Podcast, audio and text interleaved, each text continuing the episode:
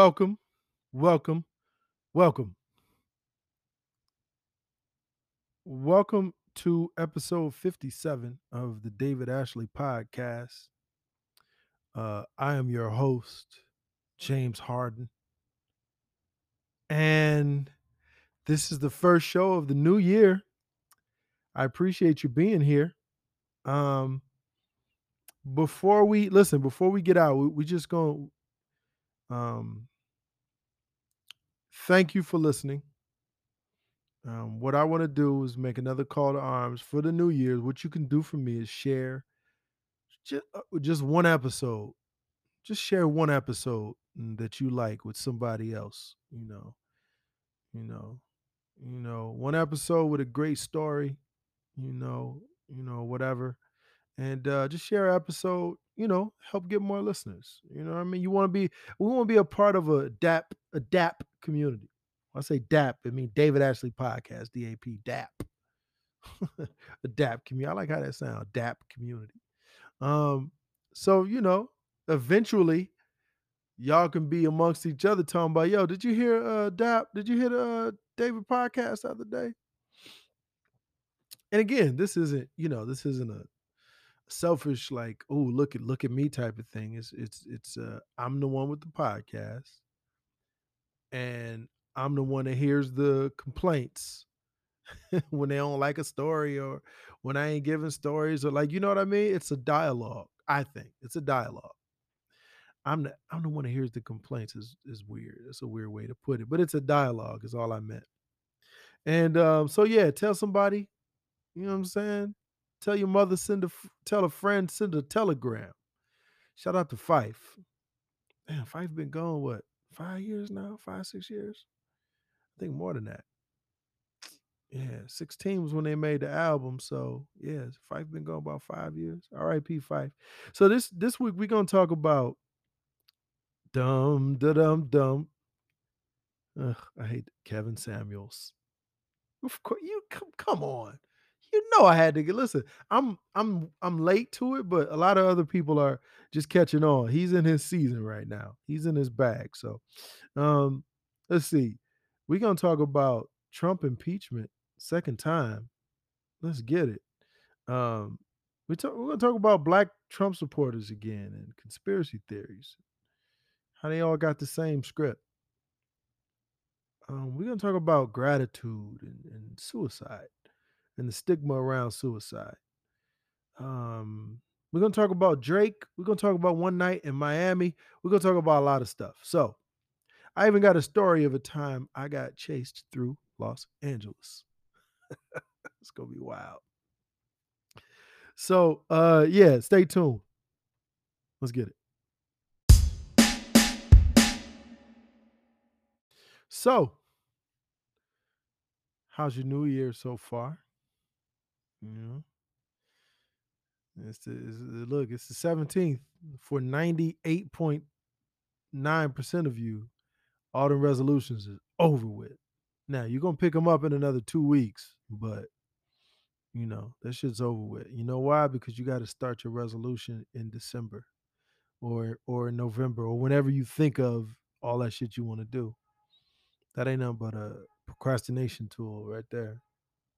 Trust me, I am not only the client, I'm the player president of that uh, procrastination shit. Um, who me? You ask? Okay. You want to deflect? You don't want to talk about yourself. It's cool. Um I have not done well as far as um I said I was going to stop eating out. Eh, I said I was to stop buying food. About I mean, not, you know, eating out. Oh, never stop that. I'm sorry. Um I said I was to stop um ordering food, you know, ordering like Postmates and Grubhub and shit like that. And so anyway, um, I but I got to make a change. I've been doing good the last. I'm not gonna lie, no. Not every day this month, but still, it's like not where I wanted to be. So, um, you know, we're gonna keep pushing forward toward the mark, right?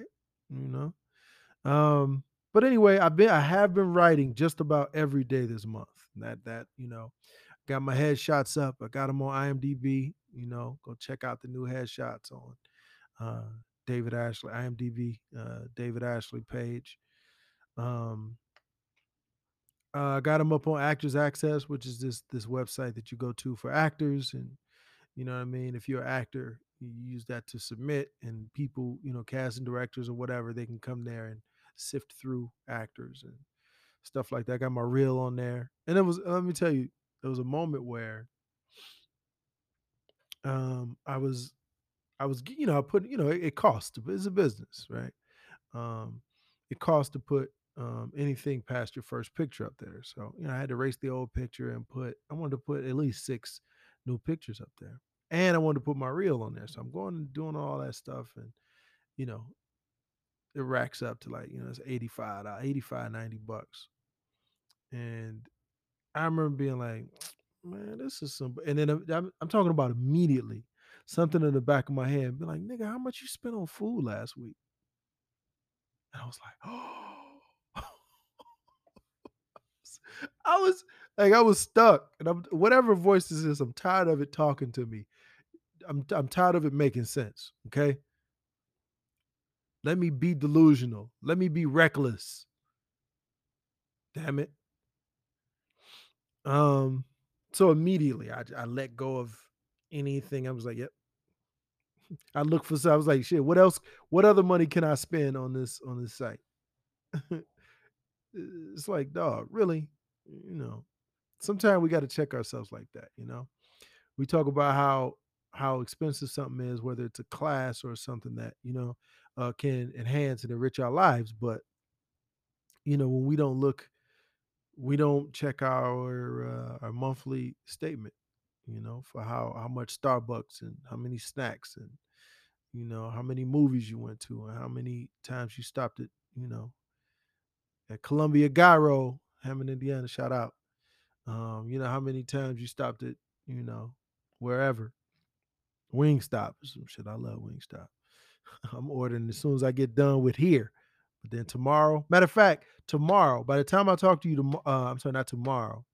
Um, when I talk to you again next next Monday,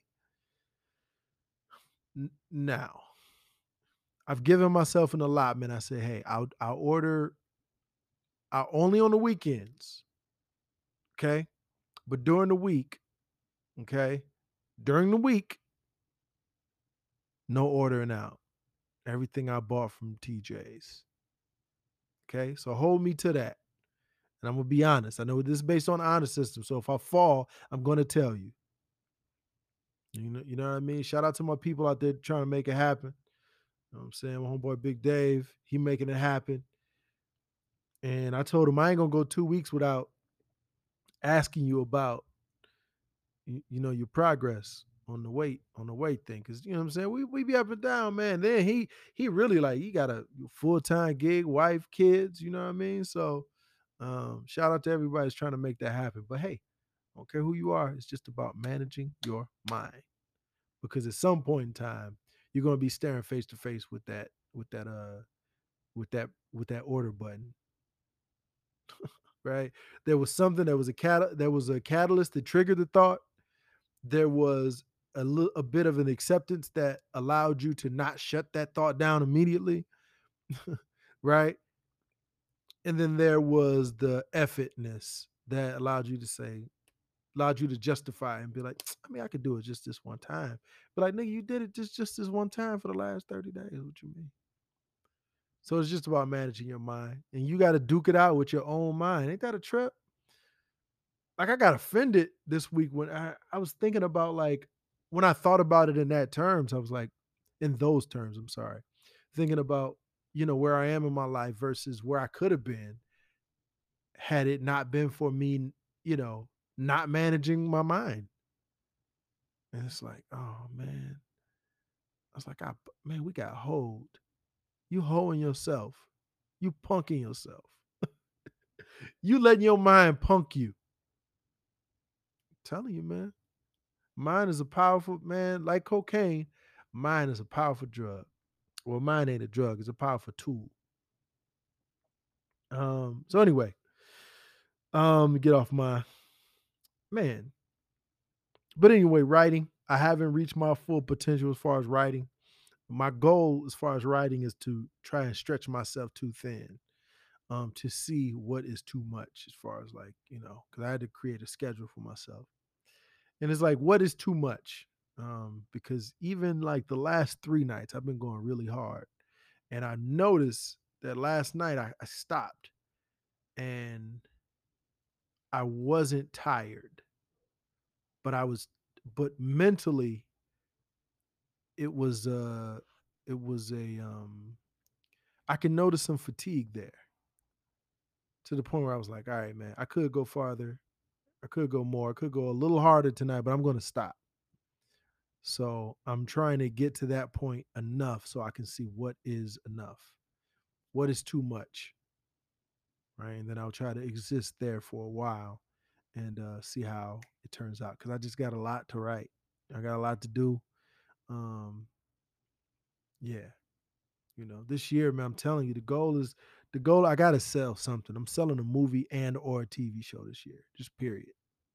It's gonna happen. So I'm looking to get all these, you know, different representations, you know, as an actor, as a voiceover actor, commercial actor, as a, as a writer, right? So anyway, that's where I'm at. Hell, girlfriend. I think I'm, I'm gonna get a girlfriend this year, man. I ain't gonna lie to you. I think I think I'm I think this is the year.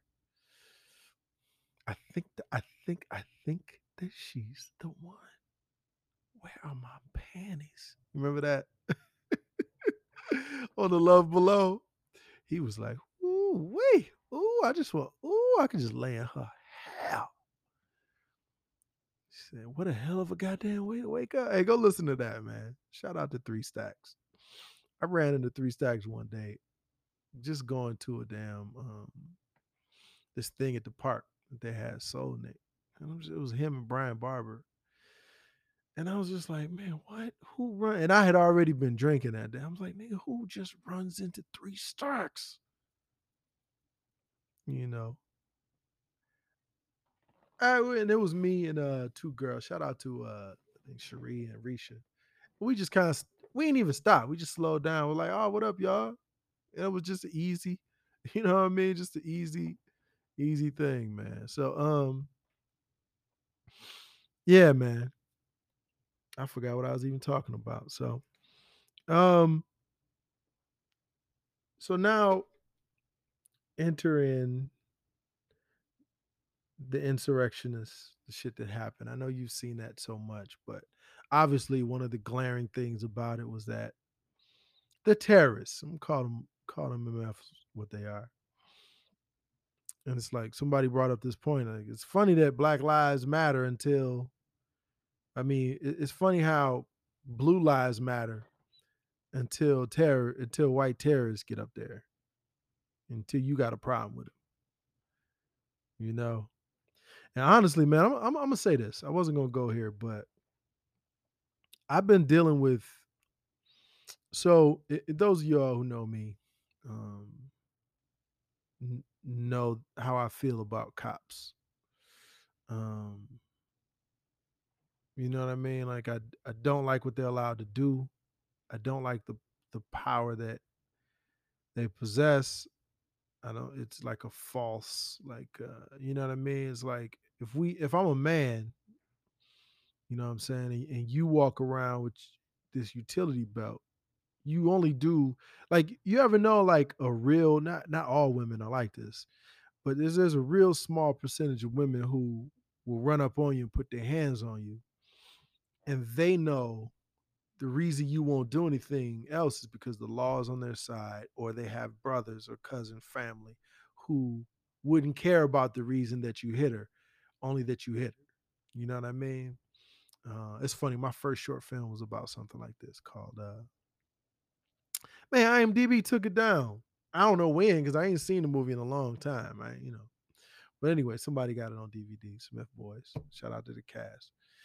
Um, but you know how some some women will do that, or even you know even some like uh, some dudes will do it too because they know what they had. So right, so when you're doing that on your own, when you're not doing that on your own, when you're doing that because you know the backup, the people that's behind you is gonna do something, that's some sucker shit.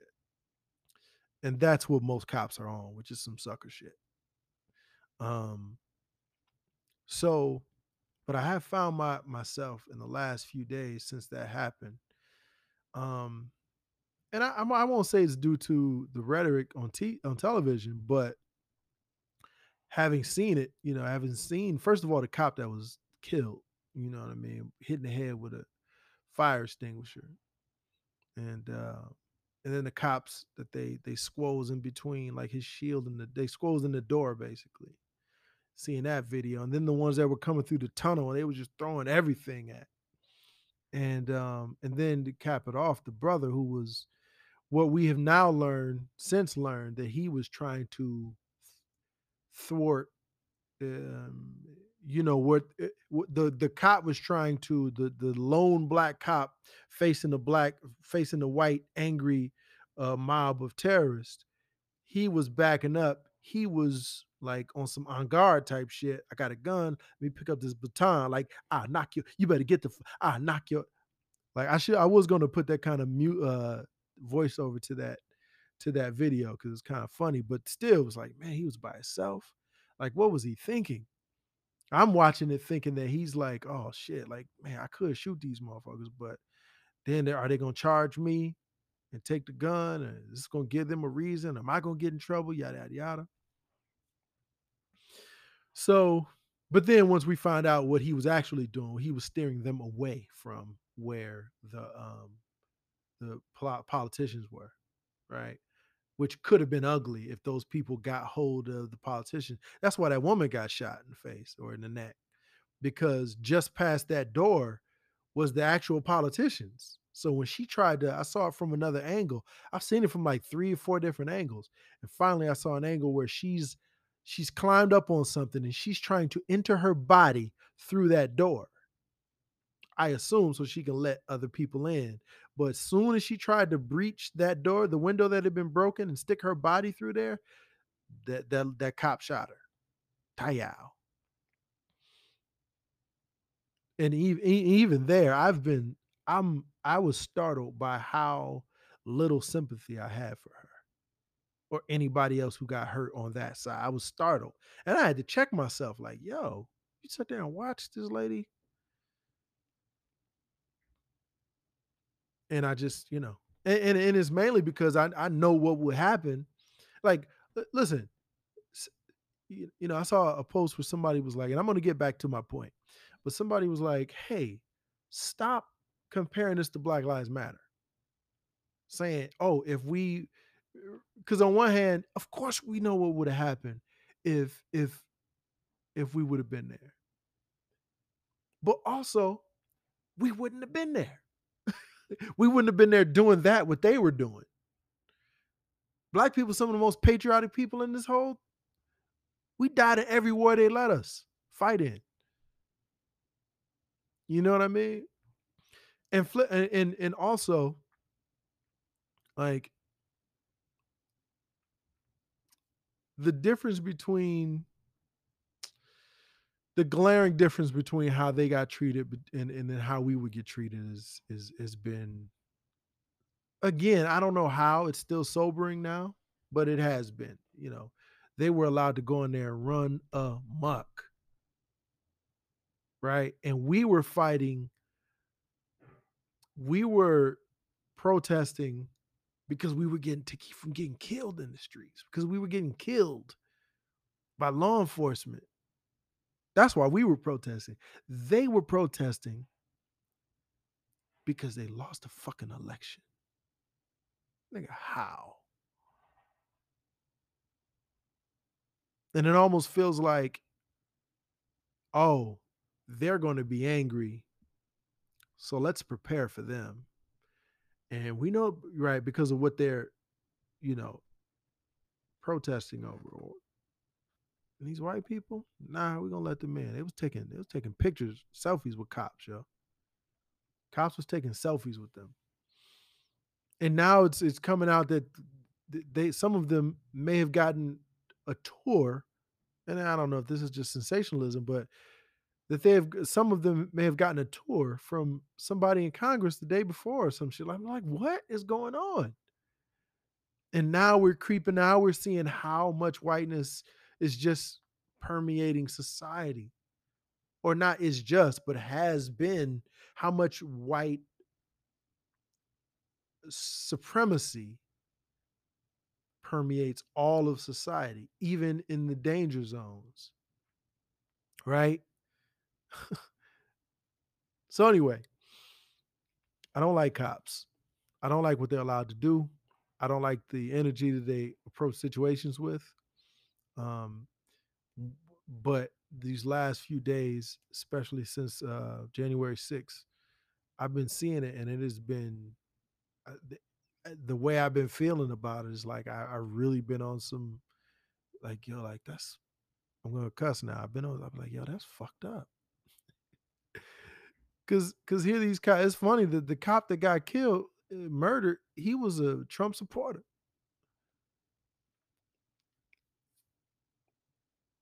You know, and how is it that we you know that we are how is it anyway so i've been feeling a certain way about it and and listen when i see a black cop what happens is um, immediately my blackness kicks in. I'm like what's up brother and then immediately after that i feel just because i understand what he might be going through first as a black man and then as a police officer. And then immediately after that i feel guilty for having said hello to him. And then immediately after that i feel guilty again about feeling guilty about saying like you know so it's a weird thing. Every single time i see a black cop even a mexican cop right um and then you know on top of that um an officer that you know a man that i respect you know just I've known him all my life. He just became the first black police chief in my city, Hammond, Indiana, Andy Short, you know. Um, and this is what I can say to all of that. Cops are who they are. We, you know, eventually when I get money, I'll give money and resources toward towards changing what they are allowed to do, um, towards changing who you know how they are allowed to kill us, um, how they're allowed to act. But I can also acknowledge that cops see the worst of society. Right? Cops get called when the baby is dead or about to get killed. Cops get called when the man has just killed or is about to kill his girlfriend or wife or abuse a kid, cops get called when that old lady hears a noise and there may or may not be somebody in there. Like those are cops. So I never ever want to um, forget that that is a tough job, but I just want to allow you to lean on it being a tough job as an excuse when you murder someone. Right? or when you let a woman sit for 40 stand for 40 minutes naked and y'all end up y'all in the wrong house as it was it happened to a woman in chicago a social worker that you know that kind of shit i'll never relent on you know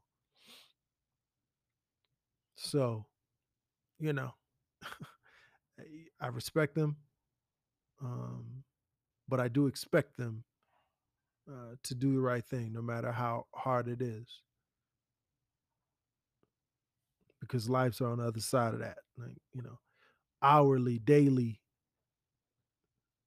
weekly, somebody's being taken to jail and then life is being altered and changed forever for the same thing their white counter excuse me, for the same thing that their white counterparts have been allowed to do for years. You think there's more drugs in the black community than there is the white community? Crazy. But yet, Toby Chet, Max, they get to they get off with a with a attaboy, a pat on the butt. Like Hove said, face it, Jerome get more time than Brandon. you know? So anyway, lead me to Trump voters. I, I still don't man, Andre 3000, Speaker Three Stacks, and um, Speaker Phife. They had a song on Tribe's last album called Kids, I think, or Fantasy, I forget. And where the hook is, man, don't you know all this shit is fantasy?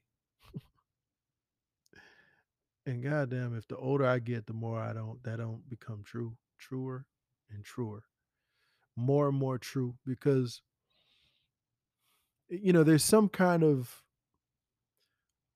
inflammatory, um, hyper masculine language that Trump speaks that got a lot of dudes, a lot of black dudes on his side. White dudes too, especially, you know, Mexican dudes. Um when I hear um, but also he has a dog whistle racist language that makes all these people go so hard for him, you know? And that's the issue with white people. A lot of white people allowed to turn their backs on all things racist, even even if it only sounds like it. Well, we're looking like, man, what the man, what? You know. But if you're black, I just don't understand if you're black and Mexican. And you know we have evidence that Trump does not fuck with you.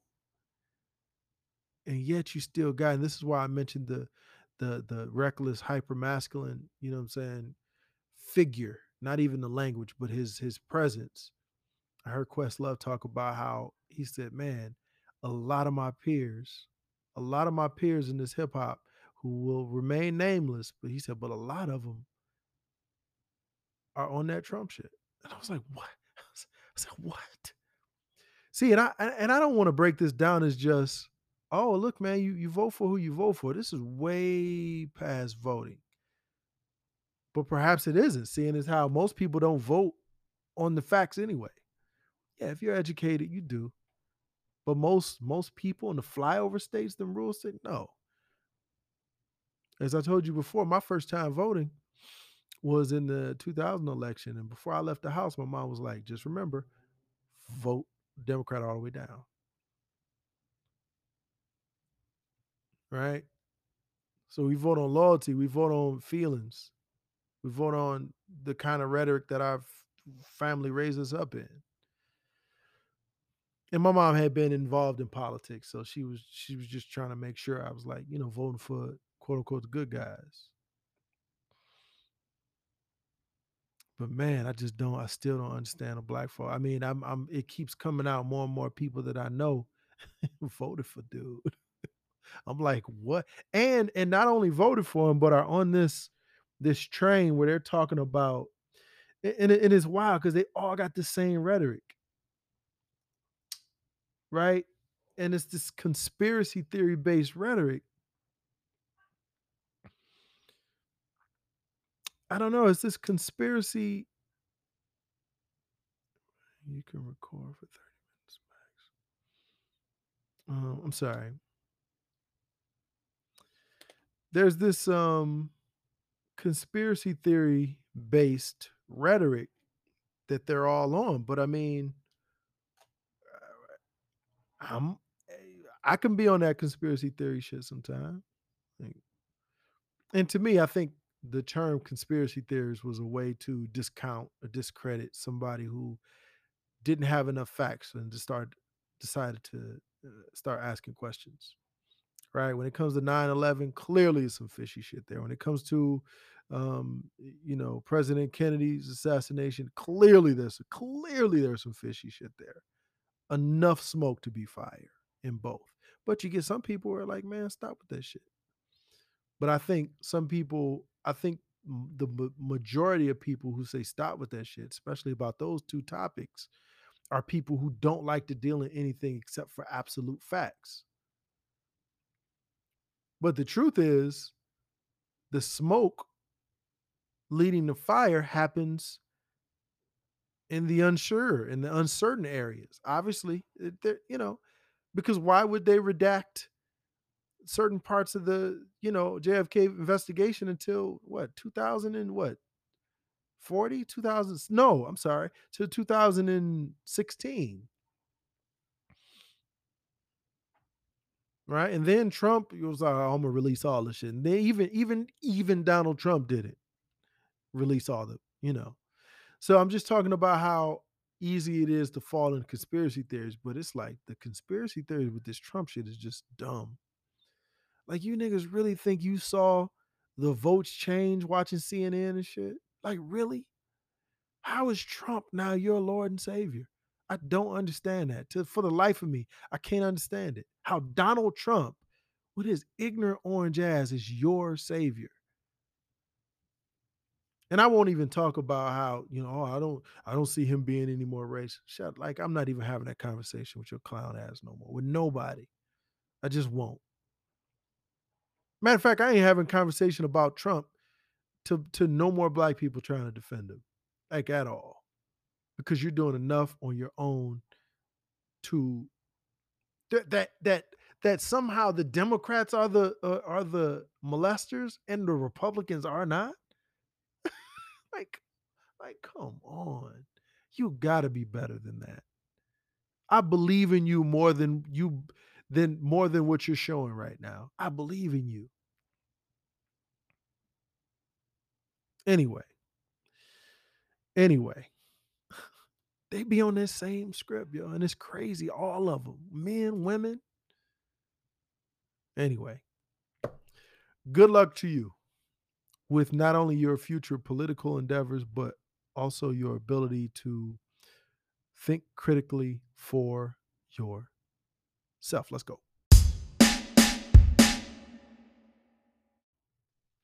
So, there is there's a person um a guy that I know. I don't really know him well, but you know, we're Facebook friends. We've met a couple times in real life. And I it's funny, I listened to Bomani Jones and uh he he has this thing where he says you're only on the internet to do one of two things. That's to inform or to perform.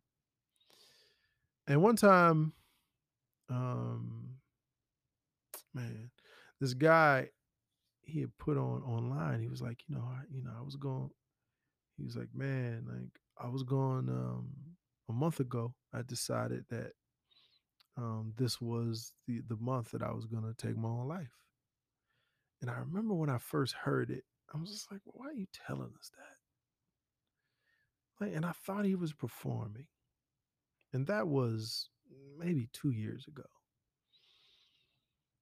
and a year or two years ago. And then the other day, uh, he he put on um, Instagram. I mean, I'm sorry, Facebook. He shared his struggle. He said that you know the doctors had given him you know certain amount of time to live because he, he has a renal failure, right? So he's going to need a kidney transplant. He needs a kidney transplant. And man, I, I I reading it, and this is the same guy reading it, and it immediately sobered me to to have compassion and and, and just it, it reminded me of how important gratitude is, you know, because as I it, and it and it's again that thing we always have to be reminded on that you don't know what somebody else is going through, you know. I I'm somebody who I am somebody who never I used to be one of them people to say, "Oh, I never, um, you know, I never commit suicide," and I still believe that, like, you know what I mean. But I don't think you can. I don't think you can really say that until you've been through through it. Unless you've been through a series of events that cause you to be like, "Yo, I don't ever wanna feel like this again. How do I stop?" You know? And for me, 2008 was one of those times where it was just I I was getting hit with stuff left and right to where it was just, you know, people were dying. I mean, I'm talking about close people, and then the and then the threat of dying, you know, was was with other people really, really close, and it was just like, "Man, what is going on?" This constant pinging of of disappointment and sadness and pain, physical pain was was was, you know, it's like a pinball machine. It's going around in your head, and you don't you just wanted to stop. And it was that time where I understood. I was like and and again, I didn't get suicidal, but there was a time where I understood. I was like, "Oh, I understand why people do this now." I understand, not to laugh or make light of it, but I understood at that point. I was like, "Oh, I I completely get it." So now thinking back to what his post was I remember I mean, I I I completely understand why he said what he said. I completely understand why he said what he said. But at the time, you know, just because just because I didn't know what he was going through you understand?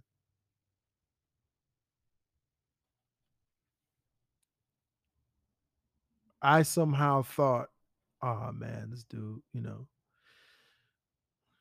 "mm, he trying to get brownie points or something like that," you know? And I'm and I and I think I'm pretty sympathetic, but when it comes to stuff like that, I was just like, "Oh, fam, what you doing?" As much as I write on I mean, well, you know, not a lot anymore, but as much as I talk about, like, you know, shit I might be going through on, uh, Facebook in a long post, you know, in the form of a long post, I had the nerve to, you know, kinda say that about him, so, um but, you know, he does he is in need of, um he is in need of a kidney transplant, so I wish that brother the best. And, um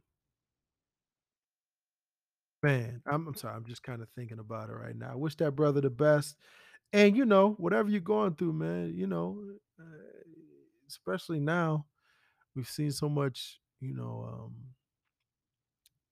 you know, so much sickness and and in some cases, death that hopefully my hope for you is that you can find a happy place every day, maybe a couple times a day. Maybe it's a song or it's an episode of Martin. I think I said this couple, you know, last time. It's something, um, that's gonna get you through the day because this thing this this task of managing your mind through goals or through trauma, um, through tragedy is a not only a day by day thing, it's a it's an hourly fight, struggle, and I understand that struggle, so hopefully um, you know, if you're going through it or somebody you love is going through it, you know, just try to co just try to remind them that, you know, what they can be you know, it's easy to focus on the on the on the on the worst, but it's also easy for you to tell that person it's easy to focus on the worst, you know what I mean?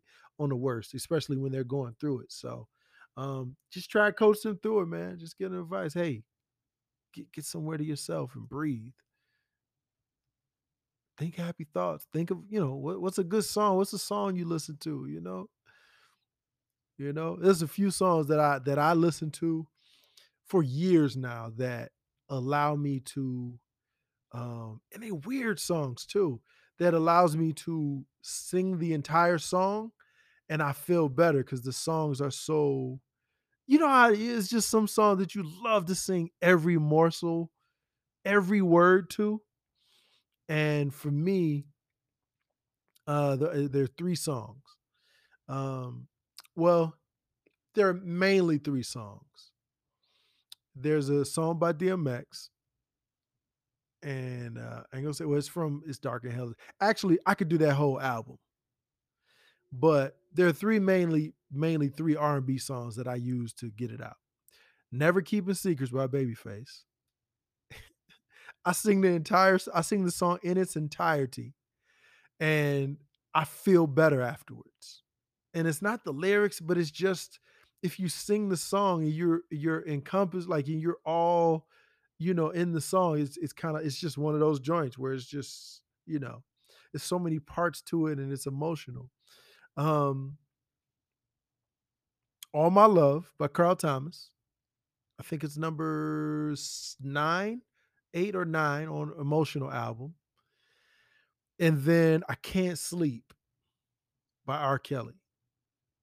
Those are just songs that i don't it, listen if i'm listening to all three of them songs at the same time there's something going on in my life. But at any given time when i just need to release some steam and some pressure i listen to one of three one of those three songs and after i'm done singing it I'll take a couple breaths afterward and i'm good I don't know why, but find that, man. Find something that you love.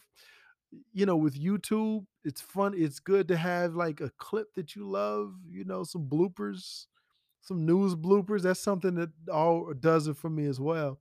But find something that you can kind of go to and retreat to um, couple, three times daily um, that you can, you know, that kind of gets you in a better spirit. Because what happens is once you're down, those feelings could compound, right? and you might be like, I don't feel like laughing. But what happens if you're down, those feelings compound and you end up feeling um 10 times worse than you would have had you kind of dipped out of it and taken, you know, it upon yourself to kind of um, you know, feel something different. Feel something, whether it's fresh air, a walk, whatever. Something also I do every day. Like I every day, and people don't believe me when I say this, every day since 1987, I freestyle. It's just something that I do. and it makes me feel good. Like every and now, you would think somebody been doing this shit for 34 years. Uh, ev- ever since I heard the song Paul Revere by the Beastie Boys, like I, my brother played me that song. It's the second song that I learned all that I sat down and I learned all the words to. The first song is I Need Love by LL. But Paul Revere was just like, yo. No, I'm sorry. Paul Revere is the first song I learned all the words to. The second song was I Need Love by LL. What am I talking about? And like I, I remember like I broke his tape recorder trying to, you know, trying to remember all the words and, and press and record and rewind and I mean not record, but you know what I'm saying, play, rewind, trying to listen to it, you know. So anyway, those are things that I do. Um find your thing, you know? Find your thing. All right? all right.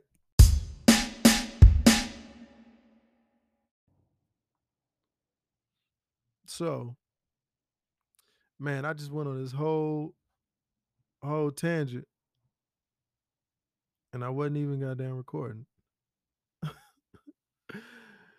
So Funk Flex made a yo. I just like I went on a five minute tangent. Funk Flex just made this um this statement about Drake and said that you know said if Drake hadn't been exposed um as you know I'm saying having a ghostwriter, then he would be the greatest rapper of all time. But this is the problem I have with that. Let's take let's take the the ghostwriting part out. So first of all, this is the baseline of it.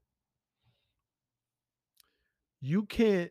A lot of people like to say, "Oh well, you know, it ain't it, singers don't write all of their songs like that. That's singers. That's the music business. That's how that's been set up. Even if you want to get me on the point, the very first song, "The Rapper's Delight," they didn't write. Not all of them, right? The very first rap song to hit the chart. So, but that's a cop out. Don't don't talk to me if you're gonna give me that. I don't want to hear that. You know, Andre 3000 had a, a um, I Kendrick talked about it. Three Stacks talked about it. He was like, man, he was like, after 20 years in, I was under the impression that people was writing their own verses. It's coming back different. And yeah, that shit hurts me. I'm dancing and moving to people not deserving. And I'm thinking, like, was I just working just way too hard? Go listen to that verse. It's from the um from Frank Ocean. It's called uh it's called Solo. It's from a Frank Ocean album, but you could just find it on its own. Uh it's a quick verse. It's only like a minute and a half long. You can find it on YouTube. Right. But if I ever found out that like but but right, so so if I ever found it, but but in order to be, I'm stuttering, i- i- in order to be like um you know, consider a GOAT, you gotta write that shit yourself. You gotta write the verses. I ain't talking about the hook or the bridge. I'm talking about the verses. You gotta write that shit yourself. But if I ever found out, like,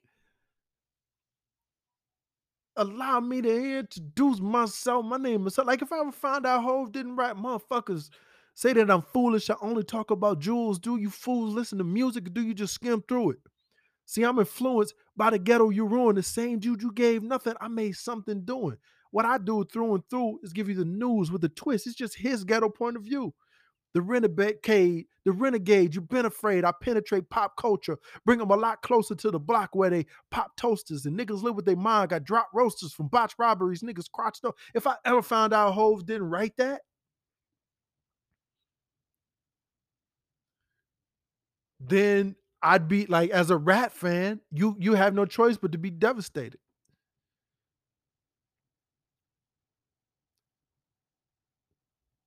You know what I mean? Because you because because to a sense, it's kind of like you're you're uh it's like you bigging up yourself, right? Which is what all rappers do. But I'm talking about for anybody that because all rappers don't, right? And, and listen, it took me a while to realize that. Oh, but all oh, Diddy don't write and Drake, but they not primarily rappers. Shut up. So you can't be considered in that realm. Now, Drake is one of the most amazing artists that we've ever had in music. The way he's been able to tap into the imaginations of of of you know college age women for what going on 11 years now is just something we just no 12 years now it's just something that you know it's amazing but but let's take let's take the reference track out right? Let's take the quentin miller ref, reference track out. And listen even even with that drake is one of the best we've ever seen just at rapping. Let's let's i just want to make sure i give that full right? But what make drake Drake's success comes from his his R&B songs. And I hate that people are not saying also Drake has been on record by saying I will never do a straight rap album.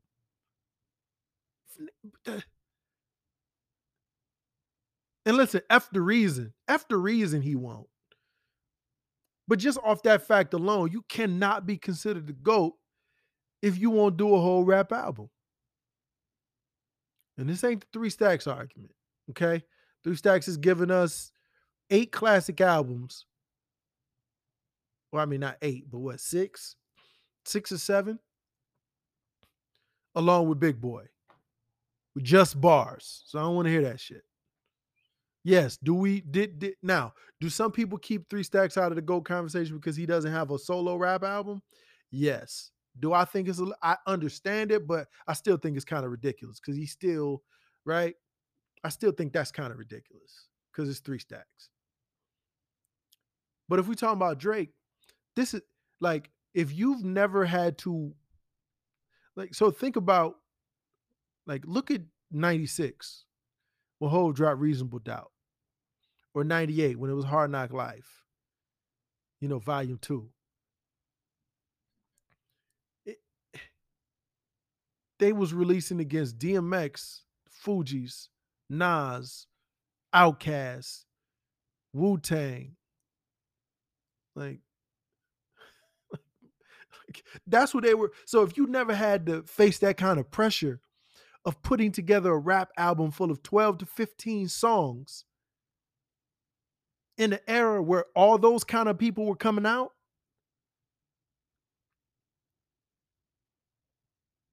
get away, get out of my face with I'm gonna have half the uh I'm gonna have half the albums be uh you know what I'm saying R&B songs, but the other half I'm gonna be barred up with again some of the best bars that we've heard. But still, you don't you you eh, he hasn't had the pressure. He's had the pressure which which is an enormous pressure of having to fill an album with both amazing bars and amazing songs. Like rap songs and just, you know, R&B or pop songs. That's still pressure. I'm not saying he hasn't, but he hasn't had the specific pressure of having to put together 12 to 15 rap songs.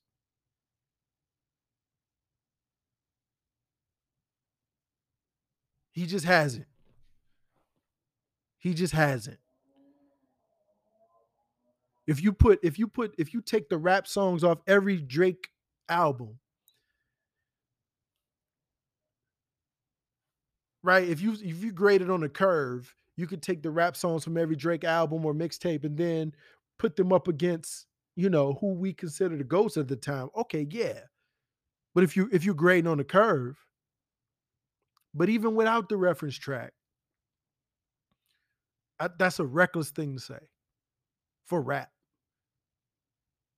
Because you've because because Nas, Jay-Z, Eminem, if you put him there, three three stacks, James Todd Smith, all of them had to come out several times. Kendrick Cole had to come out and go platinum with just rap songs. Album after album after album.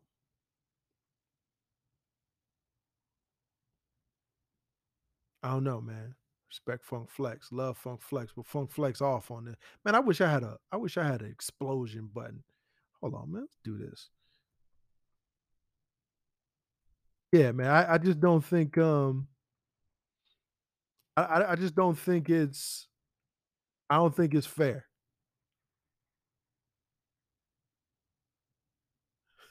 I'm gonna keep doing that. I'm gonna keep doing that every time. And you know what? Another thing.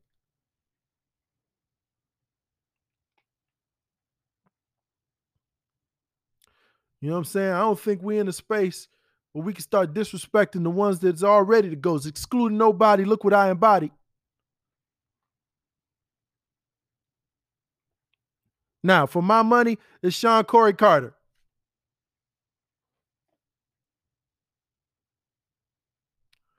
But if you say it's Nasir Jones, I agree with you too. You know what I'm saying? If you say it's LL, I agree with you too.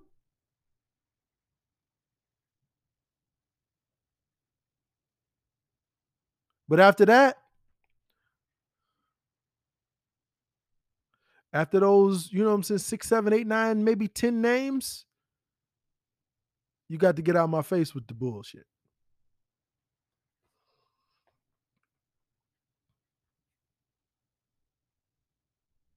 And this is no shade to Drake. I love Drake. Sorry. I'm getting hungry and I got a little out of I, I got a little out of pocket there. So anyway, um, as we wrap this segment up, you know what I'm saying? We're gonna go there because the next segment, y'all ain't gonna like it. No.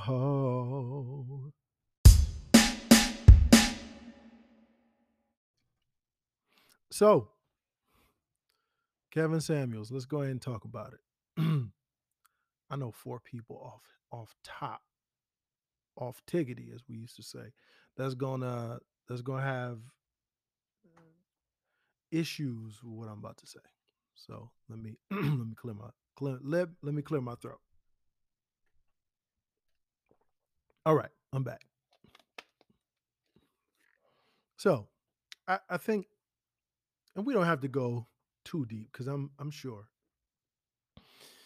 Because when when I go too deep, it's going to start looking like something different, and then the message behind what I'm saying it, it'll get lost. But I think Kevin Samuels is a guru and he is for professional men.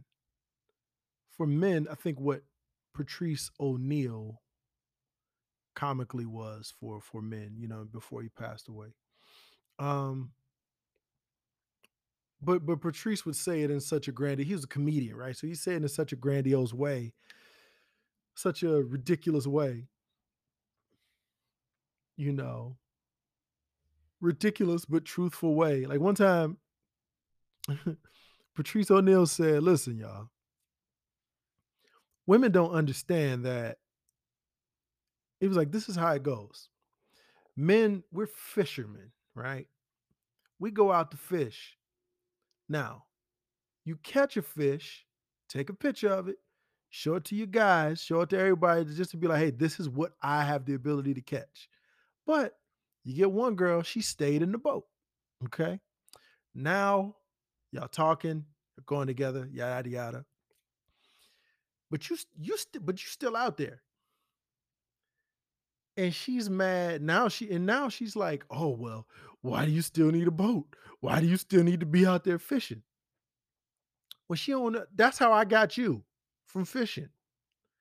And I need to smell like fish so that you can act right. I'm listening to it like, what manner of a man is I was like, dog, what is he talking about? And essentially it's saying that I need to stay in sparring shape because you're going to lose respect for me if I don't. But you don't like the way I have to stay in sparring shape. So therefore you look at what I'm doing is wrong. I'm not talking about I have to go out there and cheat. I'm not talking about that. But anyway, just, you know, for the fellas out there, they know what I'm talking about. And if you don't, go check out Patrice O'Neal. Go check out his stand-up special, Elephant in the Room. Oh, just you talk you talk about genius. You talk about genius stand-up work. Um, and then just you know check out some of his like interview, like the Black Phillip show. It's like 13 parts of that. Go check out the Black Phillip show. It'll be hard to listen to, especially well if you're a woman, it's going to be hard to listen to. But if you listen to the context of what he is saying, then you'll you'll get it. And that's what I think Kevin Samuels has provided for a lot of men, and for even more importantly, more importantly, women. Because if you listen to the women who are calling into the show, and young women, if, if you might separate yourself from the women that are calling in, if you don't, then that's another issue. But if you do, if you see the flaws in some of the calls that he chooses to take, and and and you know, a lot of women have looked at the the difficult part, and here's like the I'm sorry, not the difficult part. A lot of women are looking at, uh, uh, well, the women who have a gripe with him are looking at how he says something. Like they showed there was uh, um, a back and forth that he got into with the young lady who is a um, a news anchor, and it was through um, um, Clubhouse, the app where you know the platform where people are talking and you know whatever. Which they hating on because they won't let people with Android. They don't have an Android way to get on, which is dumb. Why, like, why wouldn't you want more business? But I digress. I'm still not changing, you haters. So now you got people who right so he got into it where so so the issue was that the woman didn't like how he was talking to her how he was talking to one of the famous guests that i think the one that got him famous. Um which is funny because i had i found him about mm, maybe about a year ago and on this other podcast that i listened to so then i checked out his youtube page and you know i think one time he was he was he was um he was pushing some products, some facial product, and it was like too many. And I'm just like, man, I ain't about to do all that shit to my face.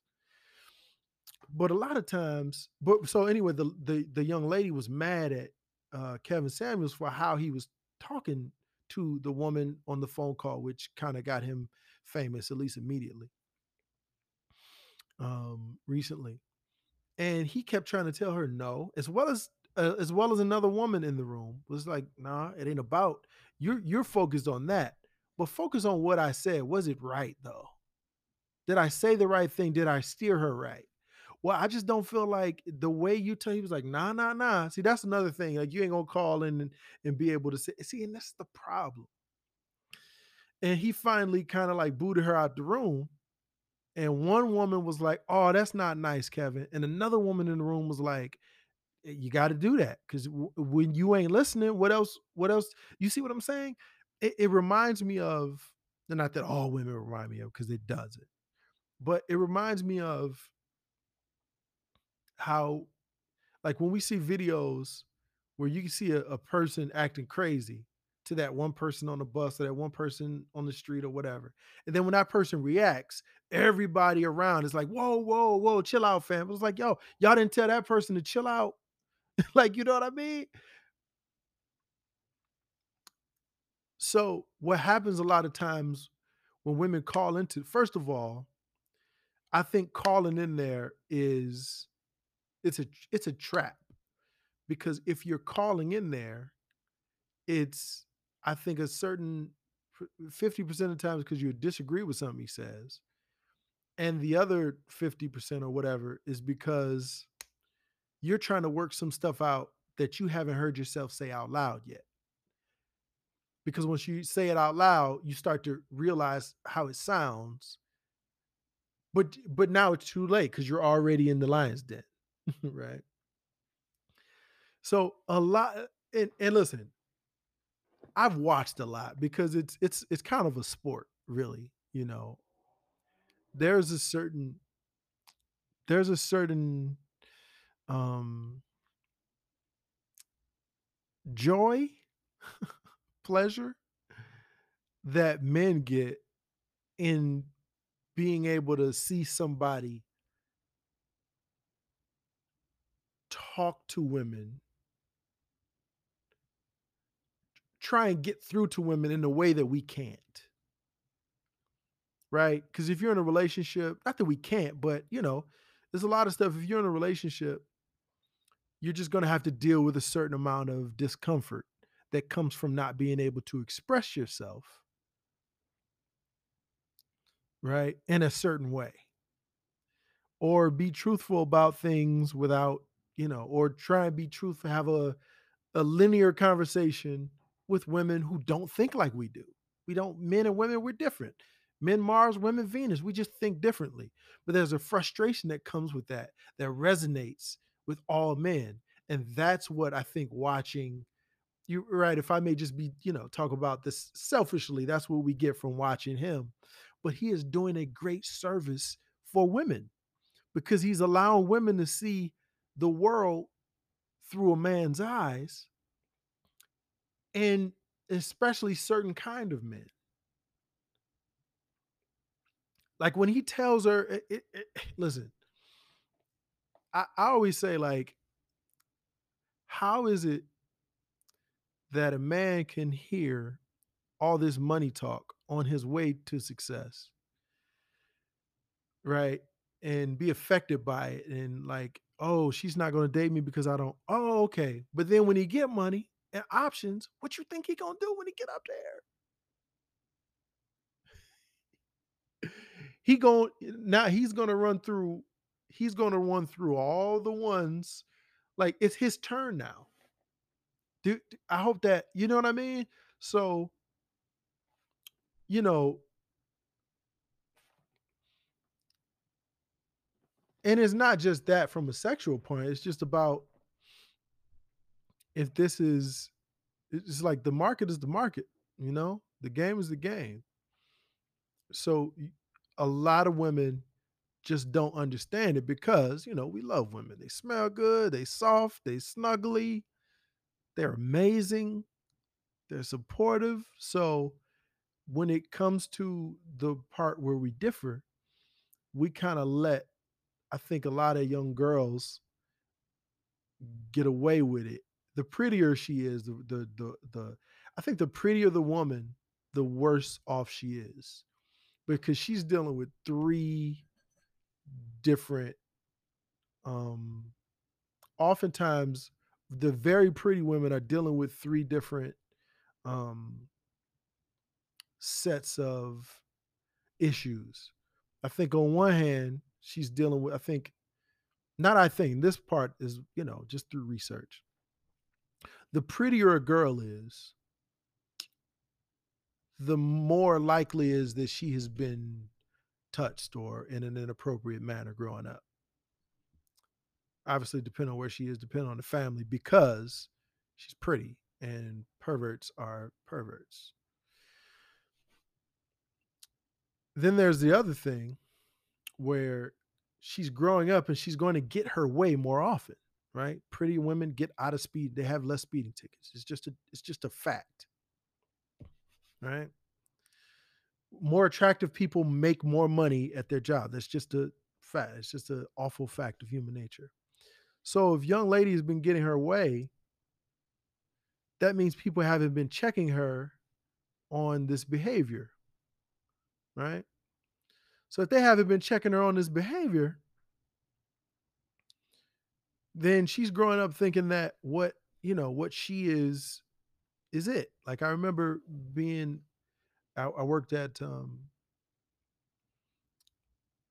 it just creates a faulty mindset. I remember working at Fun Company in Nashville, and there was this little girl named Sydney.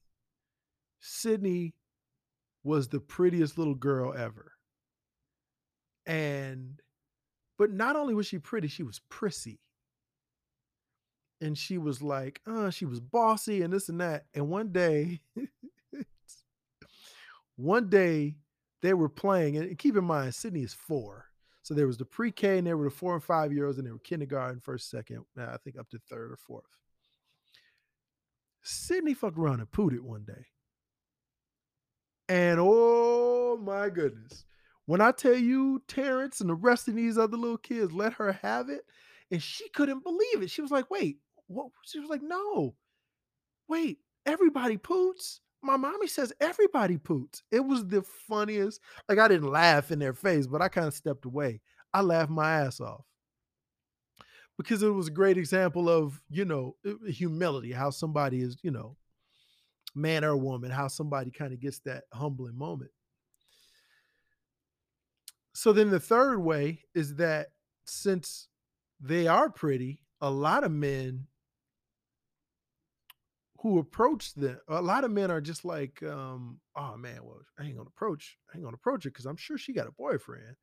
I'm sure she's wants this and that and this and that and this and that. Like, you know what I mean?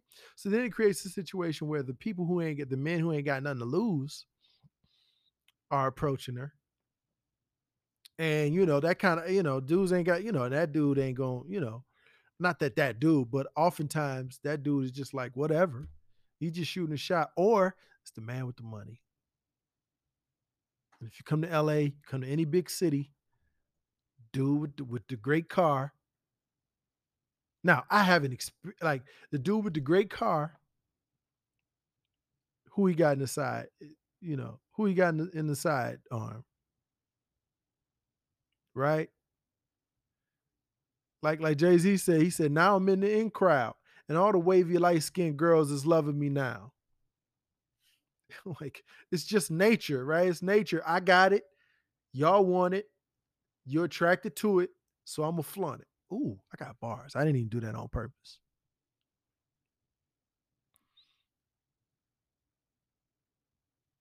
So I'm just saying, eh, you know, back to the Kevin Samuels of it all.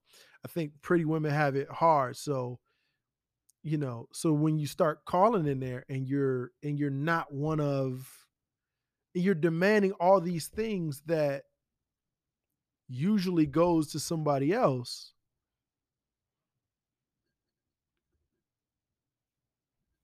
You know, and even when we start talking about the the long list that like a lot of times women had this long list where and dudes too too i mean god lord knows i i got accused of being like super picky And once upon a time, I, I, I, I perhaps I was. Um, I'm not as picky anymore, but a lot of times I think what happens is women have had this list, and then once you challenge them on it, as, as he does on this show, once you challenge them on it, they'll be like, "No, because I don't want to settle and I don't want to, you know, lower my standards. When what that really means is I want what I want how I want it. But the truth is you got those you you know, if you don't chisel your list, man or woman, you know, the older you get, the more like you mess around be 38, 35, 36, 37, 38, especially a woman with a clock now you start saying, oh, now you start lowering your standards for real, like your real standards, not the stuff that you just wanted to have in your life. And it's cool to have, it's cool to want those. But if you make those a part, like if you don't make integrity, like faithful, if you don't make those a part of your like your main list, because a lot of people say, "Oh yeah, I want to take." What they mean is, I want that stuff after I get to do with A, B, and C. Anyway, folk mad. Um, yeah, man. I just think he's doing a great disservice, and if you can listen, if you can, if you can block out all the stuff that you want to respond to, and listen to the meat, the context of what he's saying, then I think you'll find great value in it. If, if, not all women, but if you happen to be a woman who, you know, may not be as realistic as she could be in regards to her, you know, standards and, what she wants in a relationship. Because every woman isn't like that, but, you know, there is a large swath of you. Woo! I'll be here talking. I'll be like, Lord, Lord, Lord, what is happening? And you know, of course, now of course somebody's going to hear this and be like, "Oh, so you think all women go digger?" Listen, you ain't heard me say that. You ain't even heard me insinuate that. But what you're not going to do is is is act like there isn't a a link between you know money and access and power and women. Right? Oh, it's because we like security. It was like, I don't want to hear that. Stop it. Like men don't like security? What do you mean? Love don't pay the bill. Shut up. Shut up. It's a big difference between somebody who a deadbeat who doesn't want to work and somebody who make 250 or 150 or 120 or 90. Stop it. You stop it right now. Go. So, I watched last night, one night in Miami. And I was impressed. Regina King. It's her first, um, her debut, um, her directorial debut. And man, such a good job.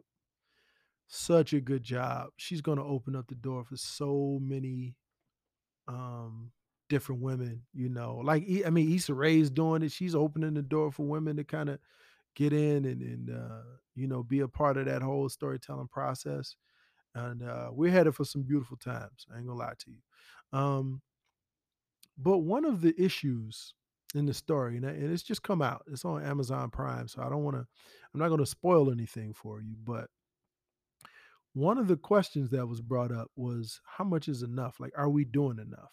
Right, right, and it's the right as a celebrity and a and an activist, it's like sometimes we can take on the weight of the world of our shoulders because we see things and it's like how are you not mad at what's going on? And this is sometimes I, I, mean i think about this sometimes man it's like i think ultimately you have to realize yo you can't you have the capability I, I think you you you can't change the world in the way you know you can't hold the have the weight of the world on your shoulders but what you can do is do what you can do. And in small part if we all can do that then yes we can change the world. But it was a great argument in there you know which is which is are you doing enough? Like do we have any room and this was you know uh, mainly fictional but i think that there was a night um, where they all kind of got together um, back then. And um wait this? i'm sorry i ordered something online. And um wait when is my time? 449 455 oh i guess that's coming soon.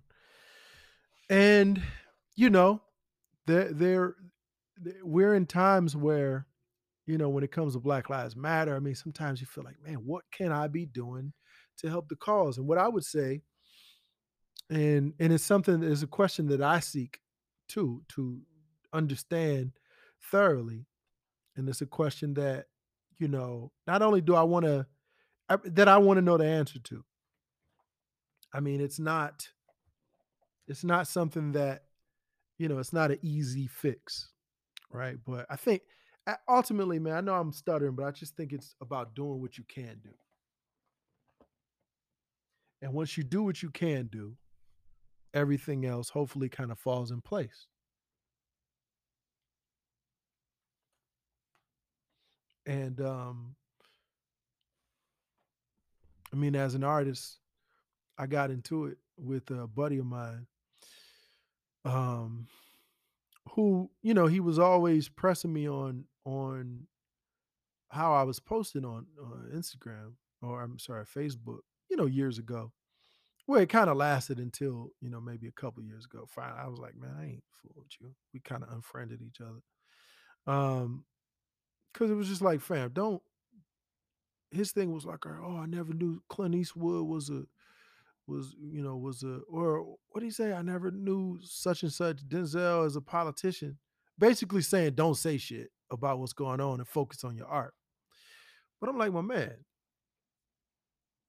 i mean in a in an all or nothing way whereas like perhaps he felt like uh, this was taken away from my art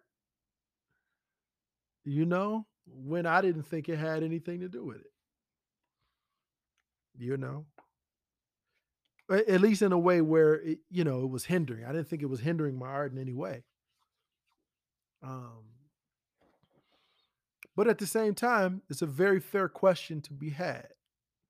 How do you split time between your dreams, and then how do you help Black people overcome? Right? How do you split time between your family and soccer practice and and and and you know physical therapy and taking your mom to the doctor and all that? How do you split time and become you know a um a member but and this is one thing that i you know like barack obama has a job to do.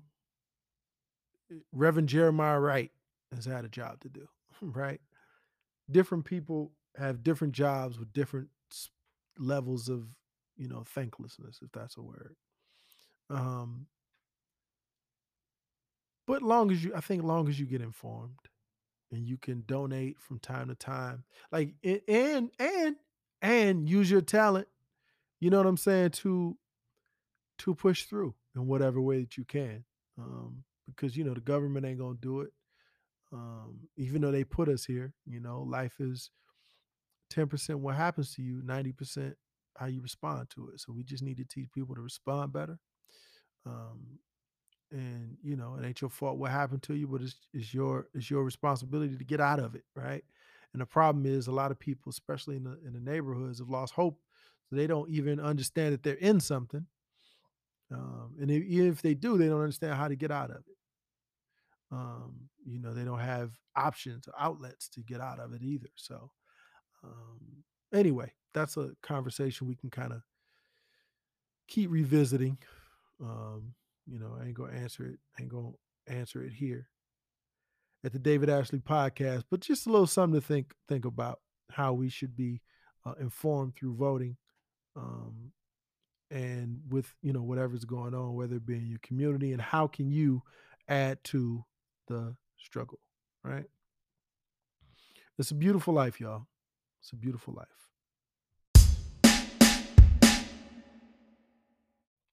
Story time.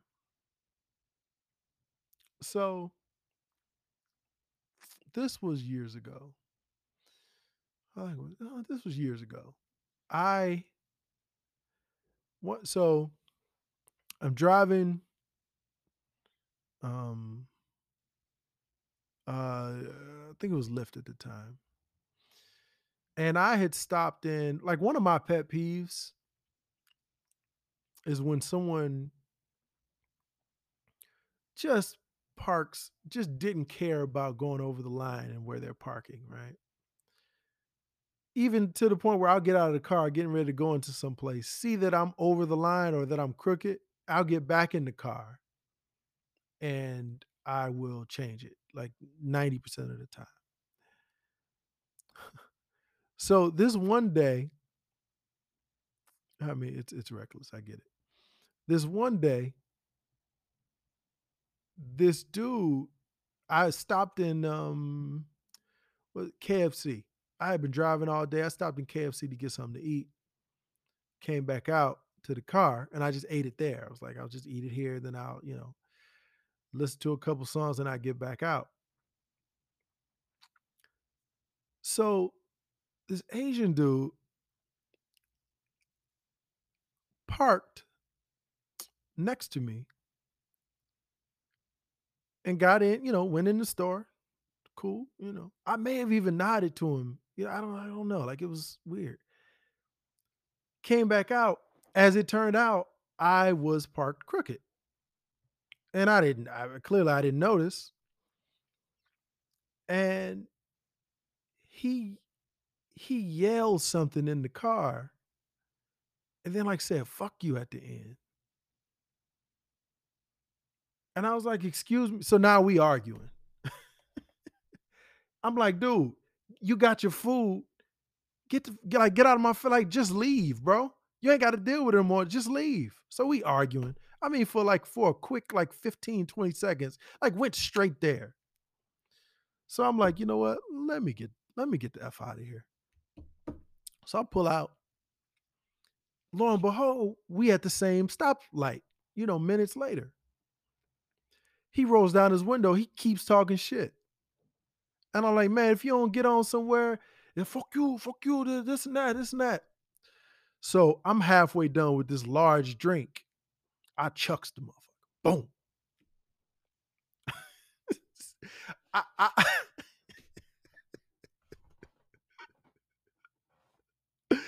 I ch- I chucks it right into because by this time I'm in the turning lane. I'm trying to get away from this mom. I'm in the turning lane, and we're both at a light. And I'm going to turn left. He's going straight. So I'm like, man, I ain't gonna keep talking to you. Boom, I chucks, the, I chucks the drink. Swoosh. Hits his car. Like he got, he had like a little, like a, a little Kia Sportage or some shit, like a little Rav Four or some shit. Whoosh. Drink, the drink burst open. I hit a left on the street. Man, tell me why this MF made a U-turn. Not a chase is on. I don't understand how he got behind me. It had to be some some some act of sorcery. Next thing I know, hold on. Next thing I know, next thing I know, it's a full-on chase through the side streets of Los Angeles. Do you hear me? so I don't know that I didn't know that area that well, but I knew it well enough. So I'm trying to, so my goal is now on the streets, on the joints with with with uh with stop signs, I'm gonna punch it to the stop sign, slow down right. You know how you slow down right before. I don't know if y'all been in chases before. You slow down right before, you know, say if you can see both sides, and then you just keep it moving. Bow. So I'm doing that. Then I then I hit a lick on a, on like on Main Street and I got a light. So I bust a right, bow. And then the next light, I hit another right. Now I'm back on the side street. This motherfucker's still behind me. So I'm like, all right, we got to kick it. We got to, we got to kick it up. So now I'm kind of having fun, but I'm kind of like, dog, you in a chase. Like, what are you doing? So I hit a left on this one street and I'm gaining like, and I'm leaving him. I'm I'm talking about like I'm uh, man, he, I'm talking about eat, eat my I say eat my does type of stuff. And I look forward, I'm like, wait, I don't see no, I don't see no way to get out. What is this? Is this a Father God, is this a dead end?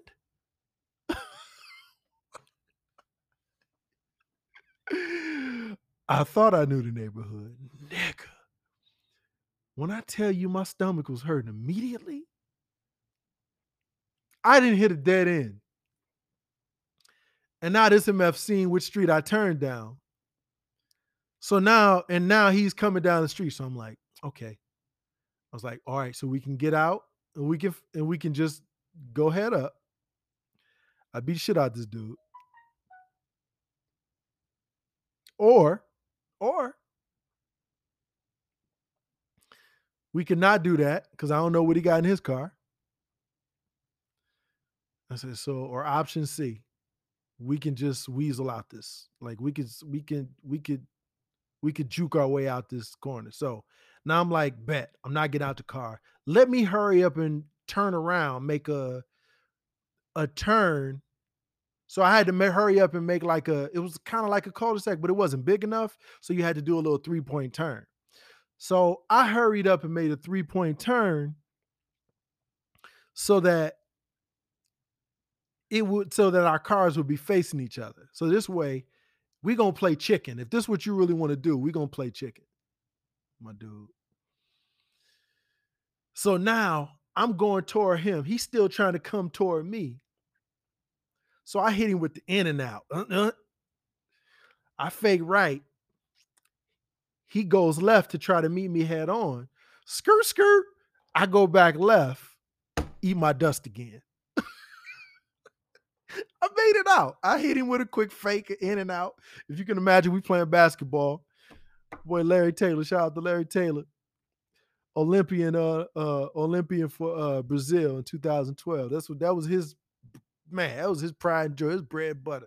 He hit a nigga with an in and out in a minute. So now, hold on, man. This Man, hold on. Yeah, I'm sorry. I this is this is why it's hard for me to give uh not hard for me. I give a tip. When you don't follow directions, that makes me so angry. This MF just sent me a picture of some doors. Even though I left full directions in the thing. People don't leave. And see, you can't you can't talk that shit to me because I know it. I've I've delivered food before.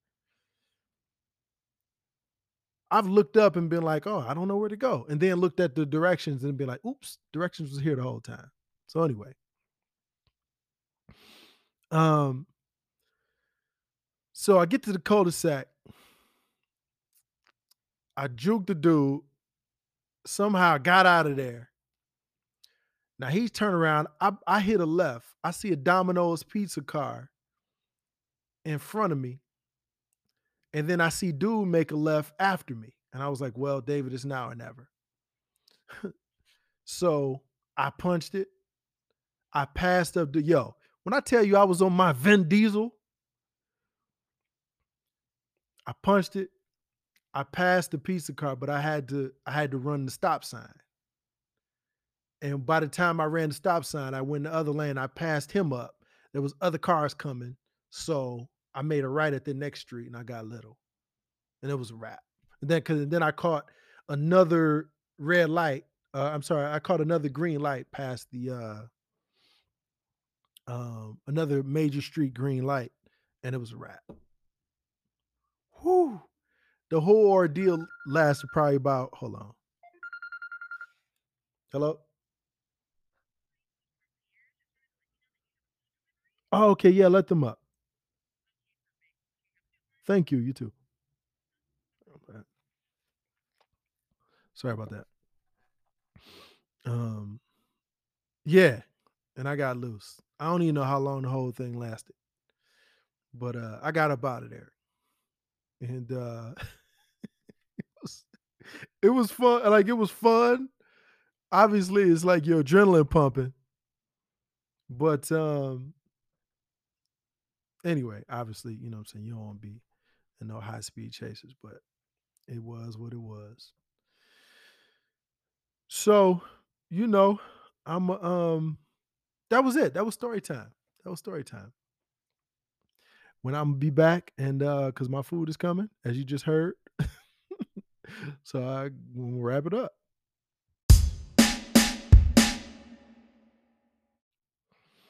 So good people. Um I ain't got a whole lot. This was a long episode, I think. So I'm gonna just wrap it up. Um like I said all that I wanted to say. Um Oh, we got some guests coming. I just did an interview with my cousin Dante. Oh, hold on.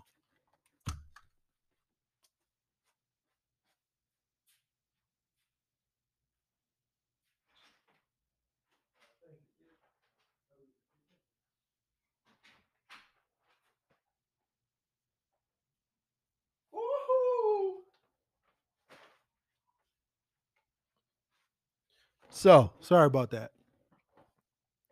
I just had a um a good um interview with my cousin and his wife. I'm thinking about doing a Valentine's Day situation uh, where I'm gonna release an episode of couples all Valentine's Day.